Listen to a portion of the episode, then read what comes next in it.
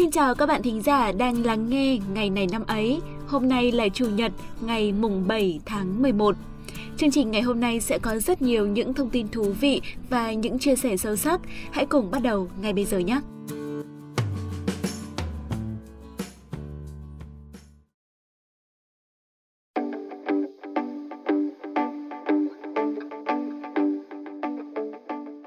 Các bạn thân mến, mới đây, Tổ chức Báo cáo Hạnh phúc Thế giới đã tiết lộ bảng xếp hạng 10 quốc gia hạnh phúc nhất thế giới năm 2021. Bảng xếp hạng này được đưa ra dựa trên đánh giá về khả năng tiếp cận các dịch vụ chăm sóc sức khỏe, tuổi thọ của người dân, mức độ ổn định tài chính, sự tự do, tính kết nối xã hội. Ngoài việc xem xét những dữ liệu thông thường, năm nay, nhóm nghiên cứu còn quan tâm tới tác động của đại dịch toàn cầu COVID-19 tới chất lượng cuộc sống của người dân ở từng quốc gia. Những yếu tố như sức khỏe tâm thần, tương tác xã hội hay an ninh việc làm và phản ứng của chính phủ đối với đại dịch cũng được đưa ra xem xét. Theo đó, những quốc gia đứng đầu danh sách không chỉ mang lại cho người dân một cuộc sống hạnh phúc với chất lượng cao mà còn cung cấp đầy đủ các phúc lợi xã hội trong suốt thời kỳ COVID-19 đầy biến động. Và các bạn ạ, 9 trên 10 quốc gia trong bảng xếp hạng là các quốc gia thuộc châu Âu. Việt Nam của chúng ta thì không có tên trong top 10, nhưng vị trí cũng đã có sự cải thiện rõ rệt. Nhờ những nỗ lực chống dịch hiệu quả của chính phủ, Việt Nam đã thăng hạng từ hạng thứ 83 lên hạng thứ 79 trong báo cáo Hạnh phúc Thế giới năm 2021. Tại Đông Nam Á, ngoài Việt Nam, hầu hết các quốc gia trong khu vực đều thăng hạng trong báo cáo năm nay. Cụ thể, Malaysia xếp thứ 81 tăng 1 bậc, Indonesia xếp thứ 82 tăng 2 bậc, Myanmar xếp hạng thứ 126 tăng 7 bậc, Lào xếp hạng thứ 100 tăng 4 bậc, Thái Lan xếp hạng thứ 54 không thay đổi so với năm ngoái. Trong khi đó thì Singapore xếp hạng 32 tức là giảm 1 bậc so với năm 2020 và Campuchia đã tụt 8 bậc so với năm ngoái xuống vị trí thứ 144. Như vậy, so với những nước tại Đông Nam Á thì Việt Nam của chúng ta vẫn đang ở thứ hạng cao. Và bây giờ, các bạn có tò mò muốn biết 10 quốc gia hạnh phúc nhất thế giới là những quốc gia nào và tại sao những quốc gia đó lại có thể góp mặt trong danh sách đáng mơ ước này hay không? Mình đang rất tò mò rồi, chúng ta sẽ cùng tìm hiểu ngay sau đây. Đứng đầu bảng xếp hạng là quốc gia Phần Lan. Phần Lan là một quốc gia thuộc Bắc Âu. Với số điểm 7.889, Phần Lan một lần nữa đã tạo nên tiếng vang khi chính phủ luôn coi trọng các yếu tố cộng đồng như hỗ trợ xã hội, tuổi thọ khỏe mạnh, tự do. Phần Lan cũng mang đến cho người dân và du khách khả năng tiếp cận những vùng đất hoang dã rộng lớn như các công viên quốc gia, khu nghỉ dưỡng trượt tuyết hay là vùng Lapland, biểu tượng của đất nước, nơi sinh sống của người tộc Sami và Tuần Lộc. Đứng vị trí thứ hai trong bảng xếp hạng là đất nước Iceland. Quốc gia Bắc Âu này luôn được du khách yêu thích bởi cảnh quan ngoạn mục của suối nước nóng, núi lửa, mạch ngầm và những thác ven biển tuyệt đẹp. Ngoài ra, những người sống ở đây đã luôn tận hưởng một cuộc sống chất lượng từ nhiều năm nay và đó chính là lý do tại sao Iceland đã xếp vị trí thứ hai trong báo cáo hạnh phúc thế giới năm 2021. Đứng vị trí thứ ba trong bảng xếp hạng những quốc gia hạnh phúc là Đan Mạch. Đan Mạch là một quốc gia thuộc vùng Scandinavia ở Bắc Âu. Đan Mạch là một quốc gia nổi danh với nhiều hòn đảo lớn nhỏ và bến cảng, có thủ đô Copenhagen xinh đẹp. Tuy bị giảm một hạng so với năm 2020 xuống vị trí thứ ba thế giới, nhưng đất nước này vẫn trụ vững trong top 5 quốc gia đứng đầu bảng xếp hạng hạnh phúc thế giới trong nhiều năm qua. Đứng vị trí thứ tư đó là Thụy Sĩ. Thụy Sĩ là một quốc gia nhỏ ở Trung Âu, nằm giữa Pháp, Đức, Áo, Ý với khung cảnh hùng vĩ, được bao quanh bởi những ngọn núi đẹp nhất trên thế giới. Quốc gia này sở hữu nhiều hồ nước xinh đẹp, những con đường mòn đi bộ ấn tượng, ngành sản xuất đồng hồ nổi tiếng, GDP cao, ổn định, mang lại sự an toàn về tài chính cho người dân. Đứng vị trí thứ 5 đó là Hà Lan. Hà Lan là một quốc gia thuộc Tây Âu. Hà Lan luôn là điểm đến yêu thích của nhiều du khách khi tới châu Âu. Thủ đô Amsterdam nổi tiếng với những con kênh, những con phố với xe đạp tấp nập hay ngôi nhà Anne Frank đã ẩn náu trong Thế chiến thứ hai. Dù thu hút một lượng khách du lịch mỗi năm lớn, nhưng Hà Lan vẫn duy trì được cuộc sống yên bình và ổn định cho người dân, giúp đất nước này xếp vị trí thứ 5 trong báo cáo hạnh phúc thế giới năm 2021. Đứng vị trí thứ 6 là Thụy Điển. Thụy Điển là một quốc gia ở Bắc Âu, dù dân số Thụy Điển tập trung đông đúc ở thủ đô Stockholm và những thành phố lớn khác, đất nước này vẫn luôn đảm bảo cho người dân ở bất kỳ đâu những yếu tố phúc lợi xã hội, hòa nhập cùng thiên nhiên, sự tự do mạnh mẽ và tuổi thọ cao ấn tượng. Đứng vị trí thứ 7 là nước Đức. Đức là một quốc gia thuộc Trung Âu. Đức đã bứt phá từ vị trí 17 trong năm 2020 lên hạng thứ 7 trong năm nay. Ngoài việc mang lại cho người dân một cuộc sống hạnh phúc, Đức còn nổi tiếng với bề dày lịch sử nghệ thuật. Đứng vị trí thứ 8 là Na Uy. Na Uy là một quốc gia ở Bắc Âu. Mặc dù vẫn có mặt trong top 10, nhưng Na Uy đã tụt bậc so với năm 2019 và 2020. Cụ thể, năm 2021 Na Uy đứng vị trí thứ 8, nhưng 2020 là đứng vị trí thứ 5 và 2019 là đứng vị trí thứ 3. Tuy nhiên, đây vẫn là một thứ hạng đáng mơ ước, khẳng định sự xuất sắc trong việc duy trì hạnh phúc của Na Uy. Đứng vị trí thứ 9 là đất nước New Zealand. New Zealand là một quốc gia duy nhất không thuộc châu Âu đã lọt vào top 10 quốc gia hạnh phúc nhất thế giới trong năm nay. Đây là một quốc đảo ở châu Đại Dương, được tạo thành từ hai giải đất chính và hơn 700 hòn đảo lớn nhỏ. Quốc gia này nổi tiếng bởi hệ thống hỗ trợ xã hội mạnh mẽ, biến nó trở thành ứng cử viên nặng ký trong đường đua hạnh phúc. Và đất nước thứ 10 cuối cùng có tên trong danh sách này đó là nước Áo. Áo là một quốc gia ở Trung Âu, nổi tiếng với những ngọn núi đẹp và thủ đô âm nhạc nghệ thuật. Áo tiếp tục có tên trong danh sách năm nay nhờ GDP cao cùng với tuổi thọ ấn tượng của người dân. Vâng thưa các bạn, trên đây chính là top 10 quốc gia hạnh phúc nhất thế giới năm 2021. Hy vọng một ngày nào đó, Việt Nam của chúng ta cũng sẽ có thể góp mặt trong danh sách đáng mơ ước này. Cảm ơn các bạn đã lắng nghe thông tin vừa rồi và bây giờ hãy cùng đến với những nội dung tiếp theo của chương trình ngày hôm nay.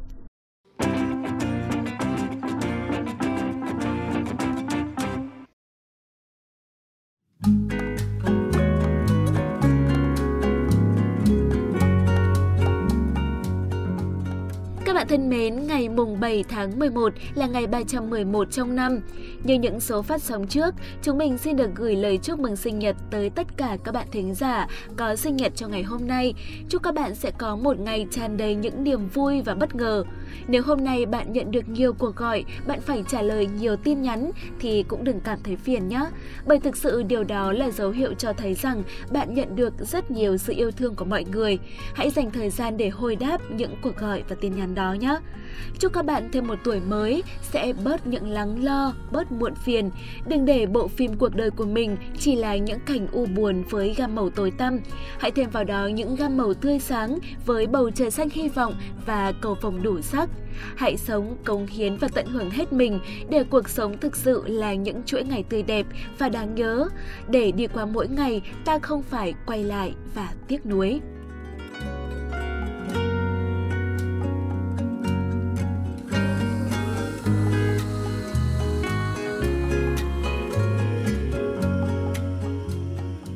Các bạn thân mến, chúng ta đang tiếp tục với ngày này năm ấy, số ra ngày mùng 7 tháng 11. Bây giờ sẽ là thời gian dành cho những suy ngẫm và sẻ chia. Hãy cùng gặp lại MC Viên Trà để xem bạn ấy sẽ mang đến cho chúng ta câu danh ngôn hay là câu chuyện gì.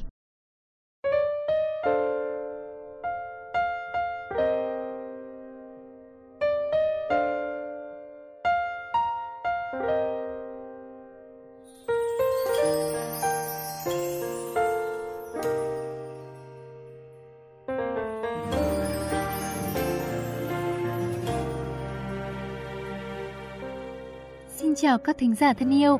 Hôm nay Viên Trà sẽ chia sẻ với các bạn một câu danh ngôn về tình yêu, cụ thể hơn là về giai đoạn sau khi chia tay, một giai đoạn mà thường để lại cho người trong cuộc rất nhiều tâm trạng phải không nào? Đã bao giờ các bạn trải qua cảm giác trống vắng, thẫn thờ khi tình yêu rời đi mà mình còn chưa sẵn sàng hay chưa? Đó thực sự là một cảm xúc khiến người ta thấy mình như kẻ thất bại toàn tập. Một kẻ chiến bại với vốn liếng cạn sạch dù đã dốc lòng đem thương yêu dành cho một người. Chuyện vẫn còn mới mẻ, như thể chỉ là một thước phim quay chậm của ngày hôm qua. Những ký ức còn vẹn nguyên, từng lời nói, từng nụ cười, từng ước hẹn mà hai người đã cùng thề nguyện trong quá khứ. Trời chiêu thay khi hôm nay cũng vẫn là những con người ấy, nhưng tình cảm thì đã chẳng còn vẹn nguyên như trước. Có người vẫn chờ trông dù người kia đã quyết tâm rời xa mãi mãi. Đến một cái ngoảnh đầu nhìn lại cũng không chào cho nhau thêm một lần cuối cùng. Thông thường sau khi chia tay, nếu một người hết tình còn một người vẫn yêu thì chắc chắn người ở lại luôn luôn là người chịu nhiều tổn thương. Từng mảnh ký ức vụn vỡ, mau chóng giày xéo con tim đã mất đi người mình yêu. Chúng ta không thể ngừng nhớ, không thể ngừng gọi tên người ấy, dù biết rằng những nỗ lực yếu mềm không thể mang người ấy quay trở lại. Một khi người ta đã lựa chọn ra đi, thì hẳn người ta cũng đã dùng hết sự quyết tâm trong mình. Chỉ là chúng ta đi sau một bước, sau bởi còn yêu nên không nỡ nói lời từ bỏ. Có thể những người ngoài cuộc sẽ nhìn về chúng ta với ánh mắt thương hại, đôi khi là mỉa mai, chế giễu, rằng tại sao lại phải yếu đuối, ủy mị và si tình vì một người không còn yêu thương mình như thế. Nhưng chuyện cứ đơn giản như phép toán 1 cộng 1 bằng 2 thì chắc có lẽ tình yêu cũng chẳng còn là tình yêu nữa rồi. Có những điều chỉ những người trong cuộc mới hiểu và cũng có những điều không thể giải thích bằng lý lẽ. Vốn dĩ chúng ta đã phải khó khăn nhường nào mới có thể tìm thấy nhau giữa hơn 7 tỷ người. Cũng đã cùng nhau vượt qua bao gập ghềnh chắc trở, vậy mà chỉ một lời chia tay là có thể chấm dứt mọi thứ. Nếu nói là không can tâm, không đành lòng cũng có gì là sai. Chỉ tiếc rằng trên đời này không phải bạn yêu thương ai, hết lòng vì ai, trao sự tử tế cho ai thì nhất định người ta cũng sẽ đền đáp lại bạn như thế. Có những mối tình thực sự đau lòng đến khó hiểu, mãi mãi không thể hiểu nhưng chỉ có thể nhờ thời gian làm mờ đi vết sẹo đau thương mà thôi. Tình yêu luôn chẳng có bất cứ một lý do rõ ràng nào cả. Mà hết yêu cũng như vậy. Đây cũng chính là thông điệp mà Viên Trà muốn chia sẻ với các bạn trong chương trình ngày hôm nay. Nếu có bạn thính giả nào đang trải qua giai đoạn này mà cứ mãi miết đi tìm câu trả lời cho câu hỏi tại sao, thì hy vọng rằng bạn sẽ hiểu ra được chia tay không có một lý do nào là điều hoàn toàn có thể xảy ra trong cuộc sống này. Tình yêu là vậy đấy, tưởng chừng rất rõ ràng, dễ hiểu, nhưng hóa ra không phải là như vậy.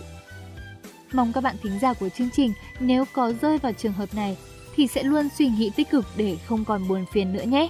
Cảm ơn các bạn đã lắng nghe chương trình ngày hôm nay. Tạm biệt và hẹn gặp lại!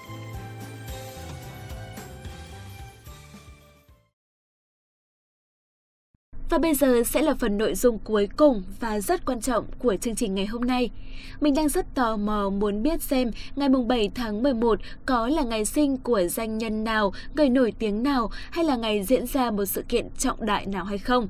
Hãy cùng gặp lại MC Hoàng Ngân và Quốc Đạt để tìm hiểu câu trả lời.